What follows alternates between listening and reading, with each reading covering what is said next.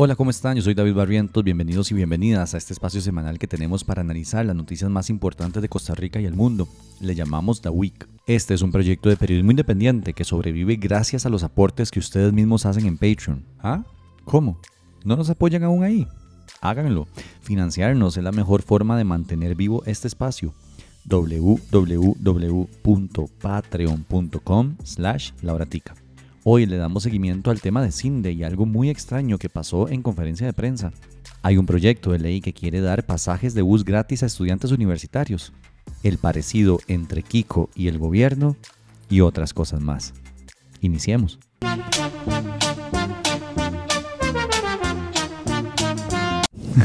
Perdón, ya, pongámonos serios.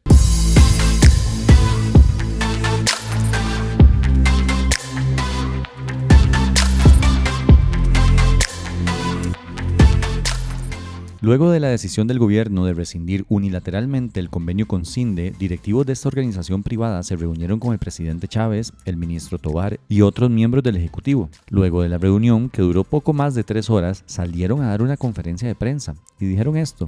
Hemos acordado seguir un proceso de diálogo y conversación sobre el tema del convenio de cooperación CINDE eh, con algunas de las instancias de gobierno. Él es Jorge Rodríguez, ex asesor del presidente, quien le dijo encargado de prensa de instituciones, el enemigo está afuera y ustedes saben quién es, que por cierto ahora es ministro de comunicación. Ate. De nuestra parte vamos a seguir trabajando en algunos temas particulares y eh, nos volveremos a sentar con el señor presidente y los ministros para... Eh, alcanzar un acuerdo satisfactorio por el bien del país, porque esto se trata del el impacto positivo que la inversión extranjera genera en Costa Rica. Muchas gracias. Y ese era Eric Scharf, presidente de la Junta Directiva de CINDE. Luego de sus palabras, ustedes notarán un silencio antes de que vuelva a hablar de nuevo. Ese silencio se da porque el ministro de Comunicación se le acerca al oído, le dice algo y luego Scharf retoma la palabra.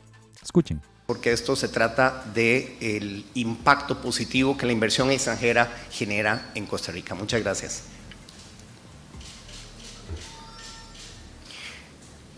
El proyecto de jornadas eh, flexibles 4x3, eh, reiteramos de parte de CINDE que es un proyecto muy importante para el país. En CINDE eh, lo apoyamos y promovemos, hemos trabajado técnicamente mucho en ese proyecto y consideramos que eh, sigue siendo un proyecto valioso que debería eh, continuar discutiéndose eh, por el bien del país. Fue un momento bastante acongojante, la verdad. Si quieren verlo, estén pendientes de nuestro TikTok e Instagram, ahí lo voy a subir. El punto acá es que el gobierno, sin ninguna duda, está poniendo sobre la mesa en las conversaciones con CINDE y el convenio, que por cierto significan muchísimo, pero muchísimo dinero para la organización, el proyecto de jornadas 4x12.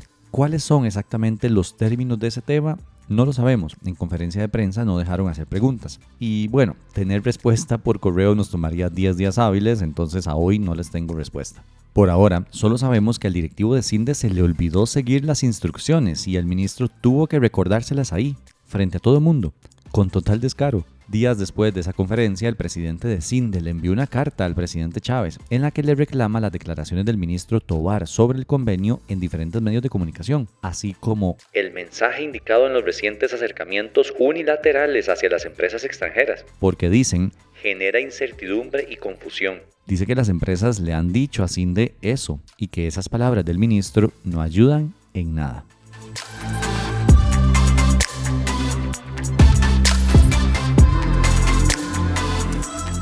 Y hablando sobre jornadas, esta semana en la Asamblea se suponía que iban a empezar con el trámite rápido que habían aprobado para este proyecto y el de delincuencia organizada. Debido a que el gobierno los convocó en estas sesiones extraordinarias, iban a empezar con la presentación de mociones y otras cosas ahí procedimentales. Pero se empezó a hacer mucha bulla sobre el proyecto de jornadas y fracciones como la del PLN empezaron a decir que tenían que pensarlo mejor y otras habladas. Resulta y acontece que el gobierno hizo un Kiko.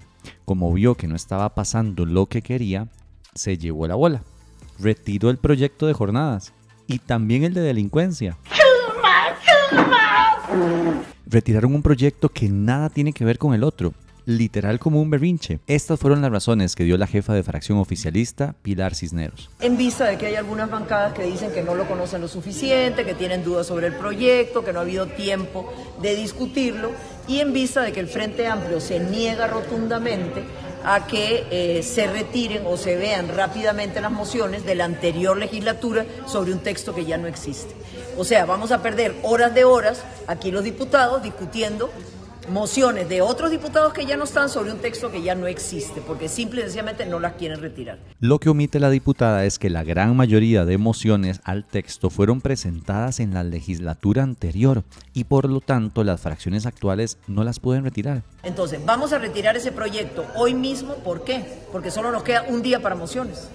Entonces, si lo hacemos mañana, ya no habría un día para poner la moción consensuada que queremos hacer en los próximos días y vamos a dejar el 23.090 hasta el viernes.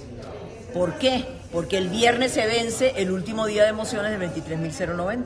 Entonces, a partir del lunes quedan los dos proyectos desconvocados eh, para poder hacer las mesas de trabajo sobre jornadas flexibles Dependiendo cómo avancemos, los volveríamos a convocar ambos, ya sea el miércoles, el jueves o a partir del lunes de la siguiente semana. Esto es un claro chantaje. Es que literalmente dice que depende de cómo avancen las mesas de trabajo de jornadas, volverían a convocar ambos proyectos. El proyecto contra la delincuencia organizada es súper importante porque viene a ayudar al Poder Judicial a lidiar con bandas narcos, por ejemplo, de una mejor manera. ¿No es eso lo que el gobierno quería? Ayudar a mejorar el Poder Judicial. Y aparte, hay líderes de estas bandas que hoy están en prisión preventiva y si el proyecto no se aprueba antes de que se les venza ese periodo de prisión, hay una gran posibilidad que salgan de la cárcel. El gobierno literalmente está cambiando prisiones de narcos por jornadas de 12 horas. Esto le pregunta un periodista a Cisneros. Doña Pilar, ¿por qué amarrar los dos proyectos, el de jornadas 4x3 y crimen organizado y no seguir con crimen organizado? Porque si seguimos con crimen organizado, el reglamento nos obliga a hacer eh, dos sesiones, una en la mañana y una en la tarde de plenario. ¿A qué horas podríamos hacer las mesas de trabajo, la negociación y todo lo demás, no hay tiempo. Yo tengo una idea. Si el plenario sesiona tres horas en la mañana y otras tres horas en la tarde, como dice la diputada, y digamos que le agregamos dos horas más de comisiones, eso suma un total de ocho horas. Propongo que entonces trabajen cuatro horas más al día para hacer las mesas de negociación y así trabajar un total de 12 horas diarias. Ya le presentaron un montón de mociones al 23.090 también y va a haber discusión en el plenario. Eso es mentira. El proyecto de delincuencia tenía a ese momento menos de 10 mociones presentadas. Es que en serio no tiene ninguna razón válida más que el chantaje que están haciendo usando un tema importante como la seguridad para tener su bendito proyecto de jornadas. Todo esto pasó y todas las excusas se dieron para que el gobierno terminara anunciando el jueves que iba a volver a convocar ambos proyectos. Entonces sus razones para desconvocarlos fueron realmente puras excusas, manipulación y chantaje. Y sobre el fondo de proyecto de jornadas, ustedes ya conocen mi opinión. No hay ningún estudio que demuestre que esto traerá nuevos empleos. Literalmente ninguno. Entonces ese discurso no se sustenta en absolutamente nada. Es más, escuchen, una vez más, perdón, a Pilar Cisneros. Puesta el Frente Amplio de que en lugar de extender la jornada a 12 horas puedan ser 10. Es que no sirve, así de fácil. Si usted tiene una producción de 24 horas continuas y va a tener jornadas de 10 horas, 10 y 10 es 20. ¿Y qué hace con las otras 4 horas? ¿Otra jornada para que trabaje solo 4 horas? No, no se puede.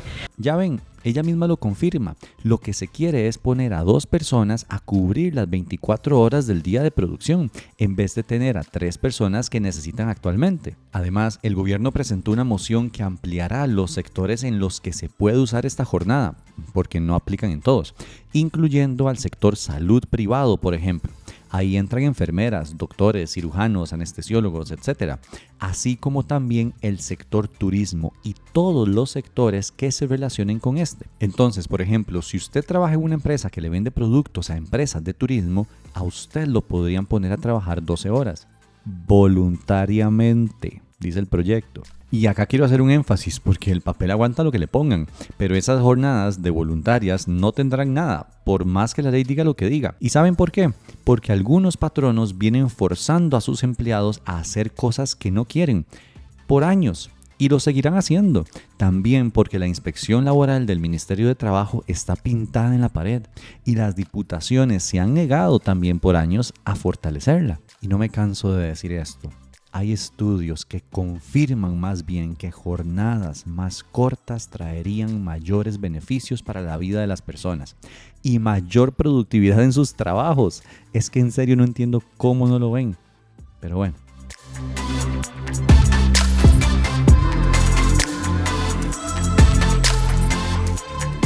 La semana pasada el Instituto Costarricense de Pesca y Acuicultura, Incopesca, acordó incluir especies de tortugas, iguanas y hasta corales dentro de una lista de recursos de interés pesqueros y acuícolas, las cuales se podrían explotar comercialmente.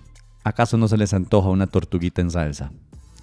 Obviamente la comunidad científica y también la protectora de especies silvestres saltaron y reclamaron que la institución hubiese metido a un montón de especies en esa lista. Y es que la cantidad aumentó de 34 a 234 especies incluidas. La denuncia fue primeramente hecha por la diputada del Partido Liberal Progresista, Katia Cambronero, pero luego se le unieron instituciones como la UCR o la UNA quienes dijeron que el Incopesca no había seguido recomendaciones técnicas hechas por profesionales. Sin embargo, luego de mucha presión y como vemos que es usual en esta administración, el Incopesca echó para atrás la decisión. Esta semana la Junta Directiva votó a favor una moción para dejar sin efecto el acuerdo anterior. La misma fue presentada por el ministro de Ambiente Franz Tattenblack. Según un comunicado enviado por ese ministerio, se acordó dejar sin efecto este acuerdo, dado que desde el MAG, MINAE, MISIT y se consideró que se deben apegar a lo que dicta la ley y por lo tanto la necesidad de llevar a cabo un periodo adicional de consultas a, entre otros, la Comisión de Coordinación Técnica Científica.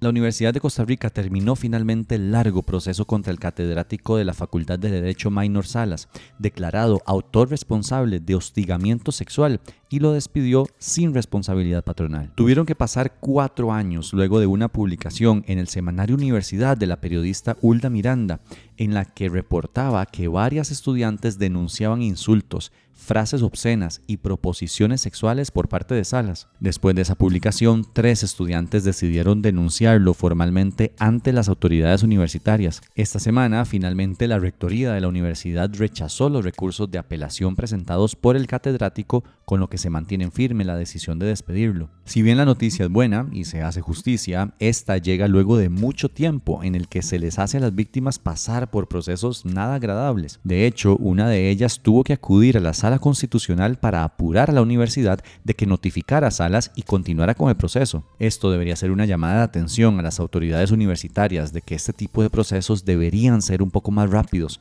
para darle en serio justicia pronta y cumplida a las víctimas. El abogado de Salas, Boris Molina, le dijo al medio Interferencia que ahora iniciarán un proceso en la vía judicial, porque este era solo dentro de la U, ya que se cometieron, según él, arbitrariedades.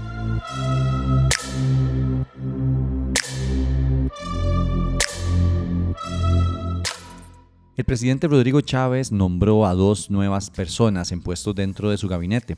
Se trata de Mario Zamora, exministro de Laura Chinchilla, quien ocupará el cargo de ministro de Seguridad luego de la renuncia de Jorge Torres ante la catastrófica operación Costa Rica Segura, que inició con bombos y platillos en la Plaza de la Democracia y terminó con el presidente diciendo que él no entendía lo que habían hecho. Ahora, con el nuevo ministro, entramos en la etapa de Costa Rica Segura Plus.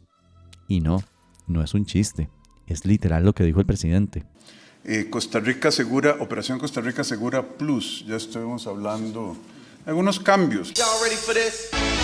Así que ya lo saben, por la módica suma de lo que vale una bolsa de arroz en su pulpería más cercana, usted ahora podrá suscribirse al plan que le garantiza solo un robo y una tacha de carro al mes.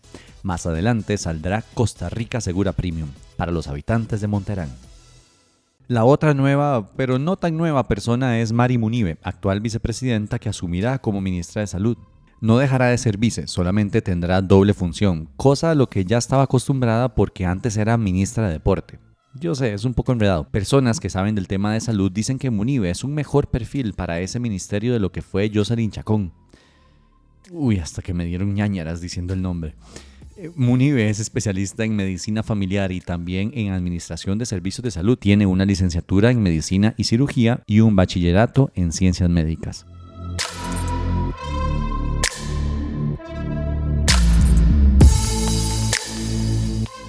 El diputado del Frente Amplio, Ariel Robles, presentó un proyecto de ley que causó un poco de polémica esta semana. Se trata de una iniciativa que propone dar gratis los pasajes de bus a estudiantes universitarios. ¿Qué? ¿A todos? No, no a todos. El beneficio aplicaría únicamente a estudiantes que estén becados por situación socioeconómica en sus respectivas universidades, públicas o privadas, y solo sería para las rutas que usen para ir y venir de la U. Hemos atendido enorme cantidad de personas que nos han señalado como esta preocupación en cuanto a, a cómo hacer, ¿verdad?, para asumir hoy ese costo dentro de su dentro de su presupuesto mensual y que representa, sí, la verdad que una dificultad y una limitación para poder seguir con, con sus estudios. hay muchísima gente que sí, lo que hacen es una de dos ejercicios, ¿verdad? Caminar todo lo que puedan hasta llegar a la universidad o, y tomar la menor cantidad de, de buses. Y suena un poco crudo, pero esa es la realidad.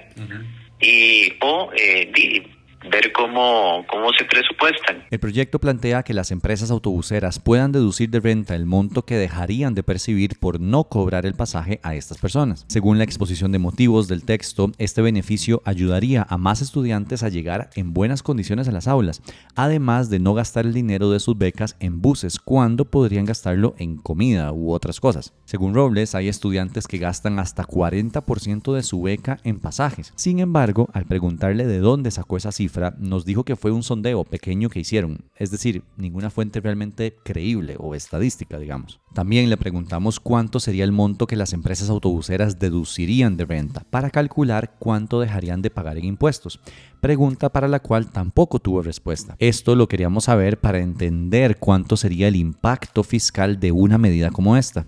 ¿Ustedes qué piensan del proyecto?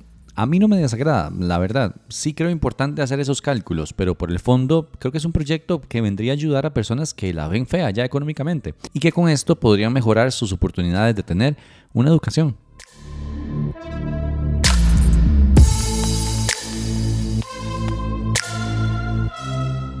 En el mundo, un jurado declaró a Donald Trump culpable de abusar sexualmente de la periodista Elizabeth Carroll. Para sorpresa de nadie, ella denunció al expresidente por segunda vez hace algunos años y finalmente Trump fue condenado esta semana. El hecho se habría dado en 1996 y ella incluso reclamaba que Trump la había violado, aunque el jurado solo lo condenó por abuso sexual. Bueno, también por difamación, ya que Carroll lo había denunciado una primera vez hace muchos años y el entonces magnate de los negocios empezó a decirle que estaba loca y, como es común en este señor, la atacó por su aspecto físico para desprestigiarla. La condena para mí es mínima. Trump tendrá que pagar solamente 5 millones de dólares.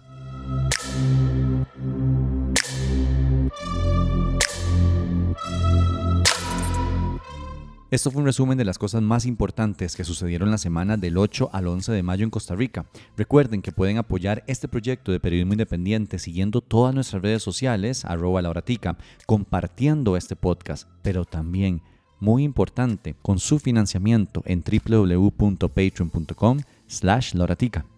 Chao.